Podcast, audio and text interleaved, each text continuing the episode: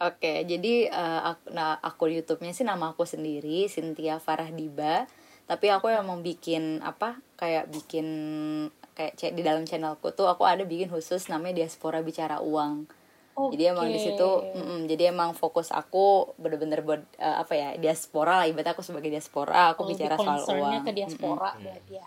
Betul, tapi emang awal, kayaknya kan aku masih baru juga sih ya. Lebih awal-awal memang lebih banyak ngomong di perencanaan keuangan dulu tapi mulai sekarang mulai minggu ini sih aku mulai bicara lebih dalam lagi tentang investasi hmm. tapi menarik ya memang segmennya karena menurut saya pribadi juga emang penting banget ya mbak ya buat diaspora itu mulai aware yang namanya pengaturan keuangan ya hmm. betul siapa pun di dunia ini wajib banget buat buat tahu tentang uh, perencanaan sih. keuangan hmm Oh ya untuk pertanyaan penutup boleh Mbak Cynthia?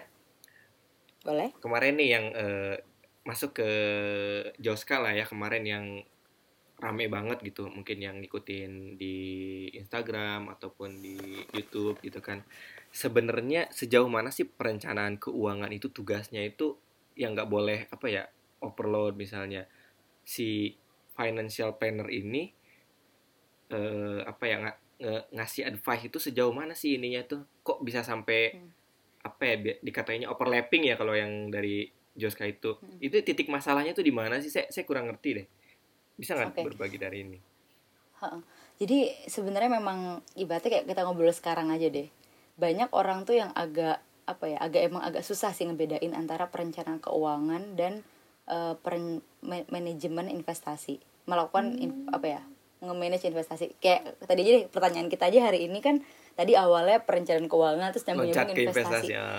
iya. karena memang perencanaan keuangan sama melakukan manajemenin apa ya ngatur investasi dua hal yang berbeda investasi ya? orang itu dua hal yang berbeda hmm. tapi satu gitu gimana ya tapi saling ber, berkaitan hmm. gitu ya mbak ya? betul ya? jadi sifatnya si Joska ini kan dia financial advisor nih sebenarnya kan dia cuma nge-advise kan kayak ya kamu ini kamu ini kayak gitu. Kayak lebih lebih advice banget. Nah cuma apa ya ibaratnya kamu e, nyimpan uang lebih baik di sini lalu kemudian e, apa namanya asuransinya pakai yang ini maksudnya kayak lebih kepada itu kan. Dan berarti dia hanya menasehatin kayak gitu kan. Nasehatin kalau wah kamu jangan misalnya yang ini nih akan menimbulkan kerugian bagi kamu maka dan lain-lain kayak gitu gitu nah cuma permasalahannya di sini karena lebih lebih banyaknya perencanaan keuangan itu dibutuhkannya adalah bicara soal investasi.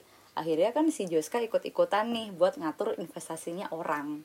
Hmm. ya kan? Nah daripada dikelola sama orang lain si Joska malah melakukan uh, apa ya malah ikut ngelola si uangnya si kliennya ini tadi. Pula kan sebenarnya pasti ada konflik kepentingan kan di situ. Kan dia bilangnya independen kan? Harusnya kan independen tapi ternyata dia nggak independen akhirnya hmm. dia yang harusnya tadi cuma nasehatin malah ikut-ikut ngelola uang bahkan ngelola uangnya langsung kan ngelola uangnya langsung sih kliennya itu tadi. Nah itu dia permasalahannya.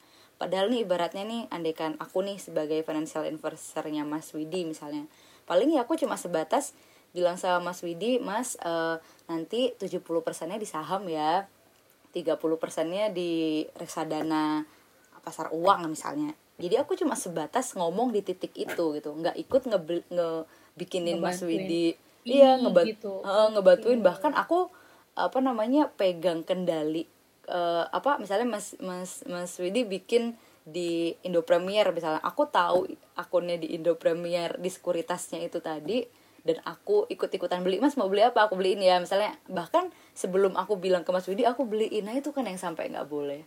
Hmm. kayak gitu. Dan tapi itu agak tipis banget sih memang kalau bedanya memang iya. agak uh, uh, tipis banget sih bedanya cuma ya itu sih bedanya dan juga mungkin Mbak Putri dan Mas Udi ngerasakan betapa bicara soal perencanaan keuangan dan bicara soal investasi itu itu nggak bisa jauh sih pasti dia tuh kayak satu banget dan mungkin Joska uh, masalahnya di situ. hmm gitu ya. Jadi sebenarnya mungkin uh, apa ya ketika misalnya kita mau berinvestasi dan meminta advice ke financial planner, si financial planner itu hanya boleh mengatakan kayak tadi misalnya disebutkan eh, 70% di saham 30% tapi dia nggak berhak merekomendasikan saham yang ini yang bagus saham yang ini yang bagus gitu ya mbak mungkin ya?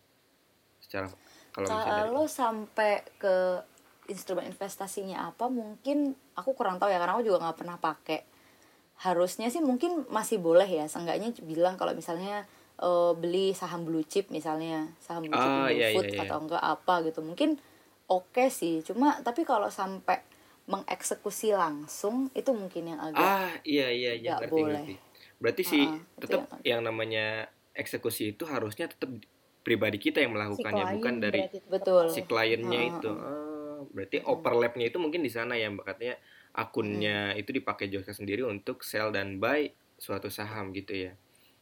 Mhm, Hmm. kayak gitu. Dan bahkan mungkin karena si orangnya bener-bener awam banget gitu kayak ya udahlah dia langsung serahin udah semua aja sama gitu. financial planner kayak gitu kan.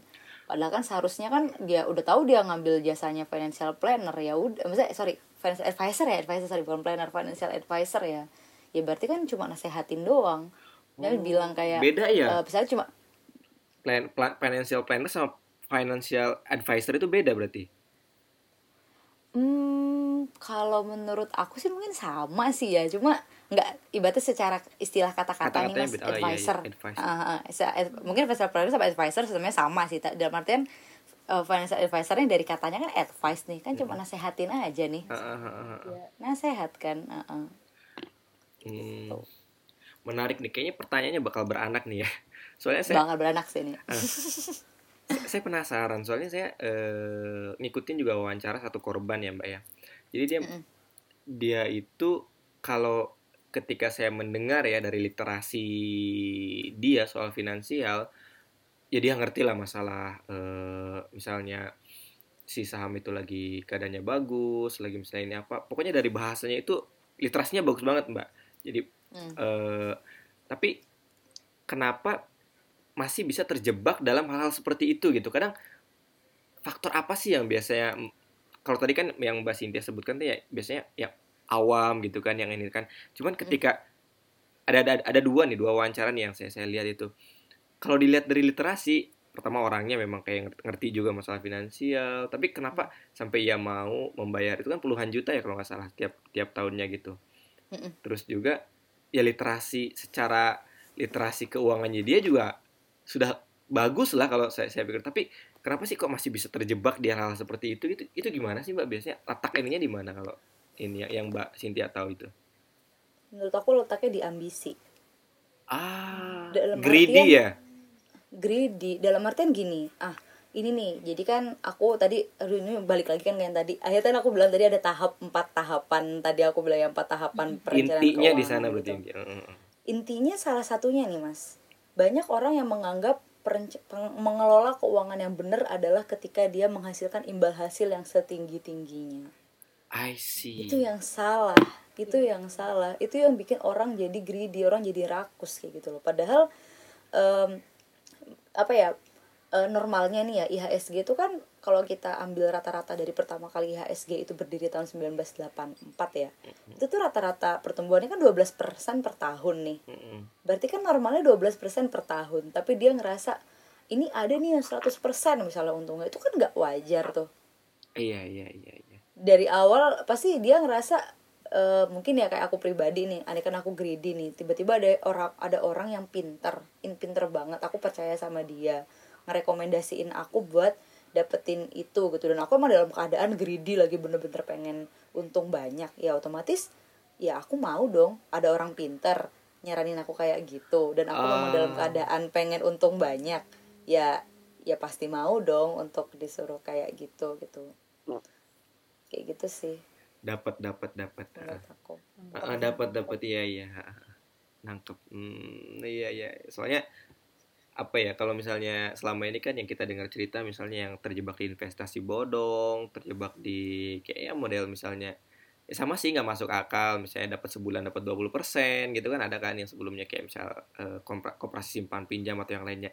Itu kan ya mungkin ya memang dari literasinya masih awam ya mbak ya. Tapi saya yang nggak habis pikir tuh ya itu yang masalah yang kayak tadi. Tapi setelah denger ini oh berarti ya kembali ke poin yang empat hal yang diungkapkan sama Mbak Cynthia tadi di awal ternyata ya memang ya kadang kitanya itu ya berarti ya ke diri sendirinya ya memang masih ya itu ambisi dan kerakusan apa ya namanya itu greedy ya. Atau langsung ini gegabah jadinya ya iya tamak tapi mungkin memang faktornya juga karena memang dilihat dari kredibilitas apa bukan kredibilitas kalau kredibilitas memang panjang ya tapi lihat konten-kontennya juga bagus memang ya konten-kontennya bagus terus Betul. orangnya juga smart kan si eh, foundernya itu kan ya Hmm. jujur saya juga memang respect banget gitu banyak insight ilmu yang saya dapat dari eh, Oh banget, aku suka banget sama Iya. Joska, suka saya banget. juga suka banget cuman mungkin memang di kesalahan salah satu lini bisnisnya aja kayaknya ya di salah satu divisinya yang memang mungkin secara bisnis nggak terkontrol mungkin ya. Kalau saya sih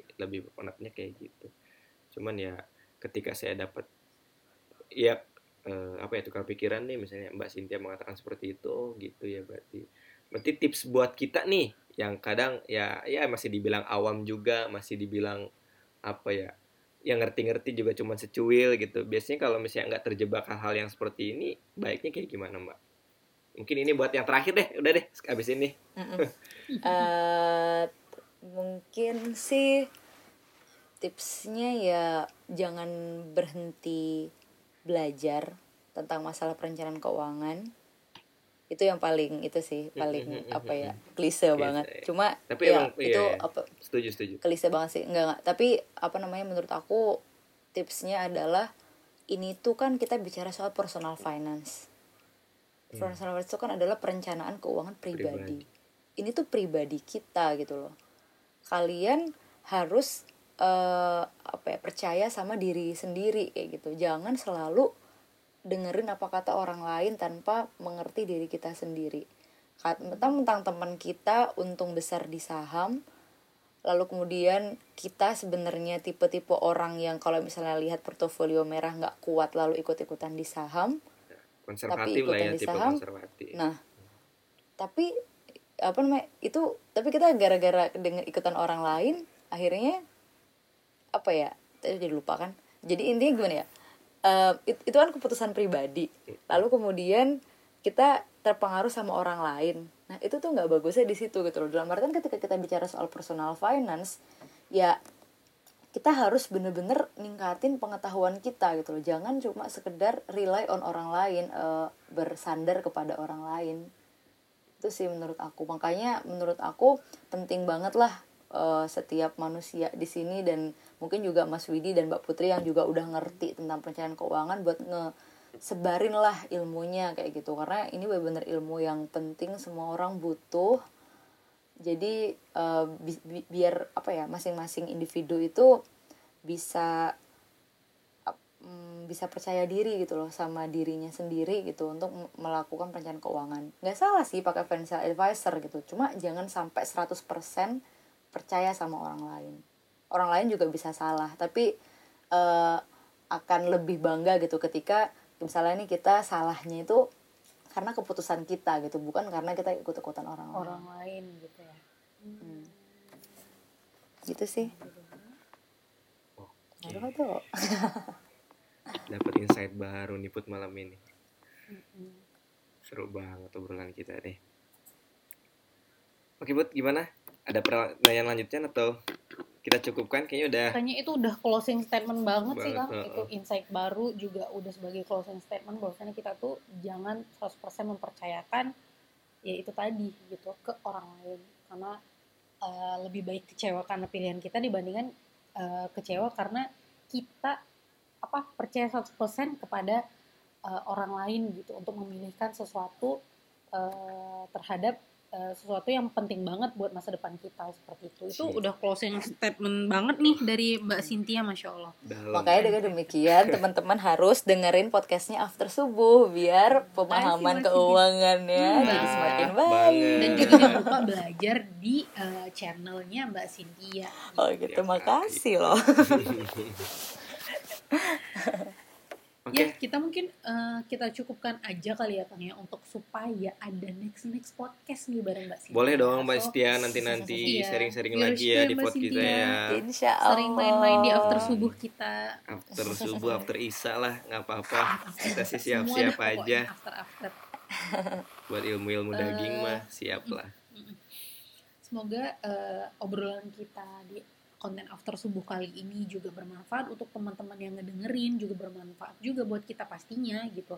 Uh, jangan lupa untuk uh, tetap dengerin podcast uh, after subuhnya Putri Ayah featuring Iko Japan. Juga jangan lupa subscribe channelnya Mbak Cynthia gitu. Ntar kita uh, taruh linknya di podcast kita gitu. Oke. semoga bermanfaat dan sampai ketemu di next podcast after subuh berikutnya.